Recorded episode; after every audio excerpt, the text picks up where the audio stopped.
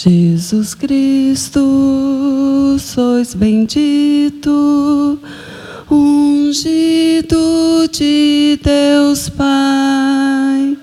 Jesus Cristo, sois bendito, ungido de Deus Pai. Felizes os que observam a palavra do Senhor de reto coração e que produzem muitos frutos até o fim perseverantes.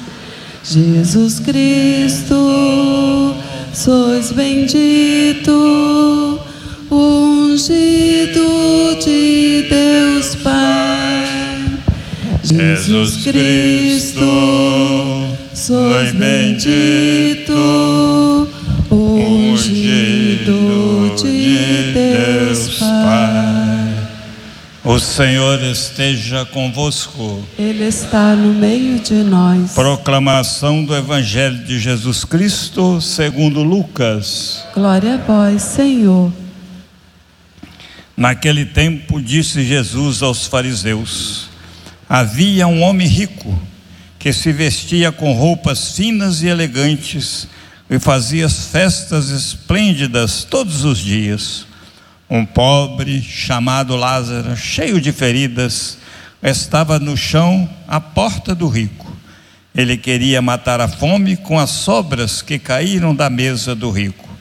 E além disso, vinham os cachorros lamber suas feridas.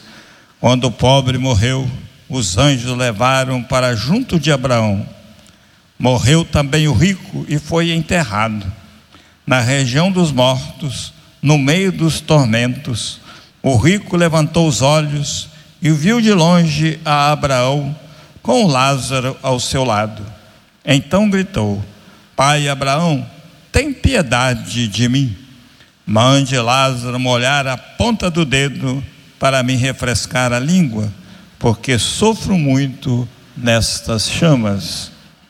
Mas Abraão respondeu: Filho, lembra-te que tu recebeste teus bens durante a vida, e Lázaro, por sua vez, os males. Agora, porém, ele encontra aqui consolo, e tu és atormentado. E, além disso, há um grande abismo entre nós, porque mais que alguém desejasse, não poderia passar daqui para junto de vós, e nem daí poderia atravessar até nós. O rico insistiu: Pai, eu te suplico, mande Lázaro à casa de meu pai, porque eu tenho cinco irmãos. Mande preveni-las, para que não venham também eles para este lugar de tormenta. Mas Abraão respondeu: Eles têm Moisés e os profetas, que os escutem.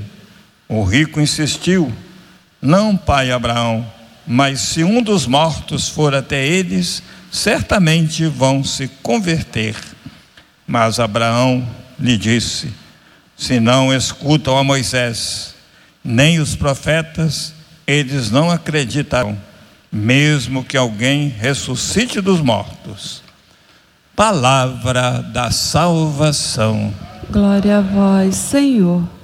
Meus queridos irmãos e irmãs, hoje tanto a primeira leitura como o evangelho nos apresentam através de imagens muito simples o fato de que nesta vida nós decidimos o nosso destino eterno. Nesta vida nós optamos ou pela vida eterna ou pela morte eterna. Portanto, aquele que na sua vida põe a sua confiança nos meios humanos, aquele que na sua vida põe a sua confiança nas coisas materiais, aquele que em sua vida põe a sua confiança nas coisas que caducam, aquele que se afasta do Senhor e organiza a sua existência independentemente de Deus, é visto pela leitura, pela liturgia a nós proposta como maldito. Maldito. Não porque Deus o torna maldito, mas porque por decisão a própria pessoa escolheu viver assim, apegada em uma felicidade egoísta, que certamente levará a uma cegueira, que não permite ver além daquilo que é imediato, que não permite ver além daquilo que é material, que não permite ver a Deus. Como é triste uma existência humana que não vê a Deus nas pequenas coisas. Este é visto pela leitura de hoje como maldito. E mais, não vendo a Deus, o seu egoísmo não permite também não ver aqueles que estão à sua porta, passando necessidades e não olham para os pobres. Como é triste uma vida que não vê a Deus nos pobres. Como é triste uma vida que não vê a Deus nos irmãos. Como triste uma vida indiferente. A nossa sociedade o tempo todo nos recorda assim. O que, que a gente deve fazer e como a gente deve viver em nossos tempos? A sociedade diz: com conforto. O tempo todo nós temos que estar com um bem-estar. O tempo todo nós temos que estar afastados daquilo que sofre. O tempo todo nós temos que comprar, comprar, gastar, gastar, ter bens. O tempo todo nós temos que alimentar, alimentar aquilo que é o nosso próprio ego. Isso nos é vendido diante da sociedade de hoje. Mas certamente não fazem isso com o sentido de justiça, de solidariedade. Não fazem. Não fazem aproveitam aquilo que de nós muitas vezes fecha o coração a Deus para poder abrir o nosso coração às coisas que passam. Em contraponto, aquele que confia no Senhor, reconhecendo a sua condição não de criador, mas de criatura, de dependente, aquele que reconhece ser amado por Deus, a liturgia da palavra chama de bendito. Bendito é aquele que deixa no seu coração brotar uma semente de eternidade, porque este mundo passa, os poderes deste mundo passam, as coisas deste mundo se vão, os bens vão embora, e o que que fica senão somente Deus? Esses que colocam a sua verdadeira confiança em Deus são chamados pela liturgia de benditos. E claro, se são benditos, certamente têm também uma facilidade pela solidariedade com os pobres. Não somente os pobres materialmente falando, também, mas aqueles que também são pobres espiritualmente falando, doentes do espírito, doentes diante de uma sociedade que cada vez mais fomenta doenças no ser humano pessoas hipocondríacas espiritualmente, que buscam o tempo todo ter o seu ego alimentado e vão buscando igualmente terem doenças espirituais, não conseguem mais ter uma relação total e completa com Deus.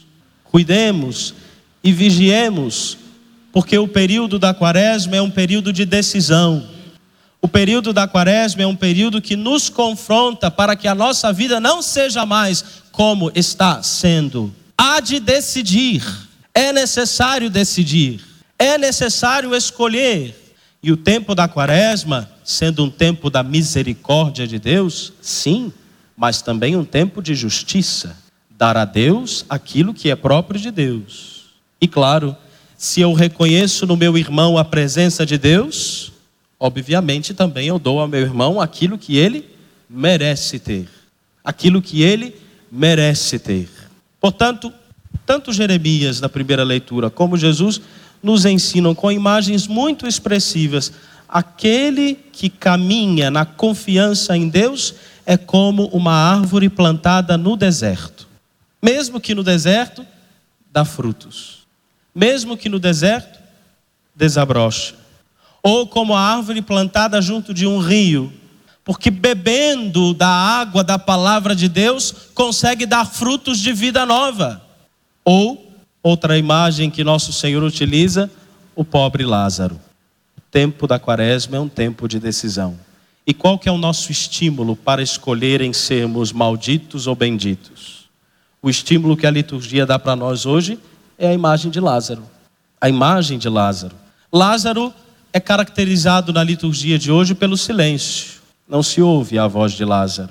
Diante de tantas provações da vida, como da falta de atenção daqueles a quem Lázaro esperava ajuda, Lázaro não murmurou, Lázaro não gritou, Lázaro não falou nada, simplesmente permaneceu silencioso e paciente durante a vida. E quando vem a morte, Lázaro ganha a eterna recompensa. Acreditou naquela recompensa que fora dado a ele como herança, gestou a sua vida a partir dessa recompensa e, de fato, como Deus cumpre aquilo que promete, ganhou a vida eterna ao perseguir todos os dias de sua vida esta recompensa.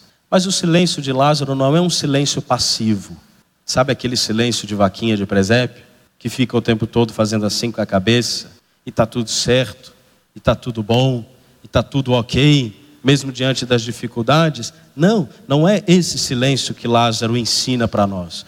É o silêncio de quem tudo espera de Deus. A gente precisa reaprender isso.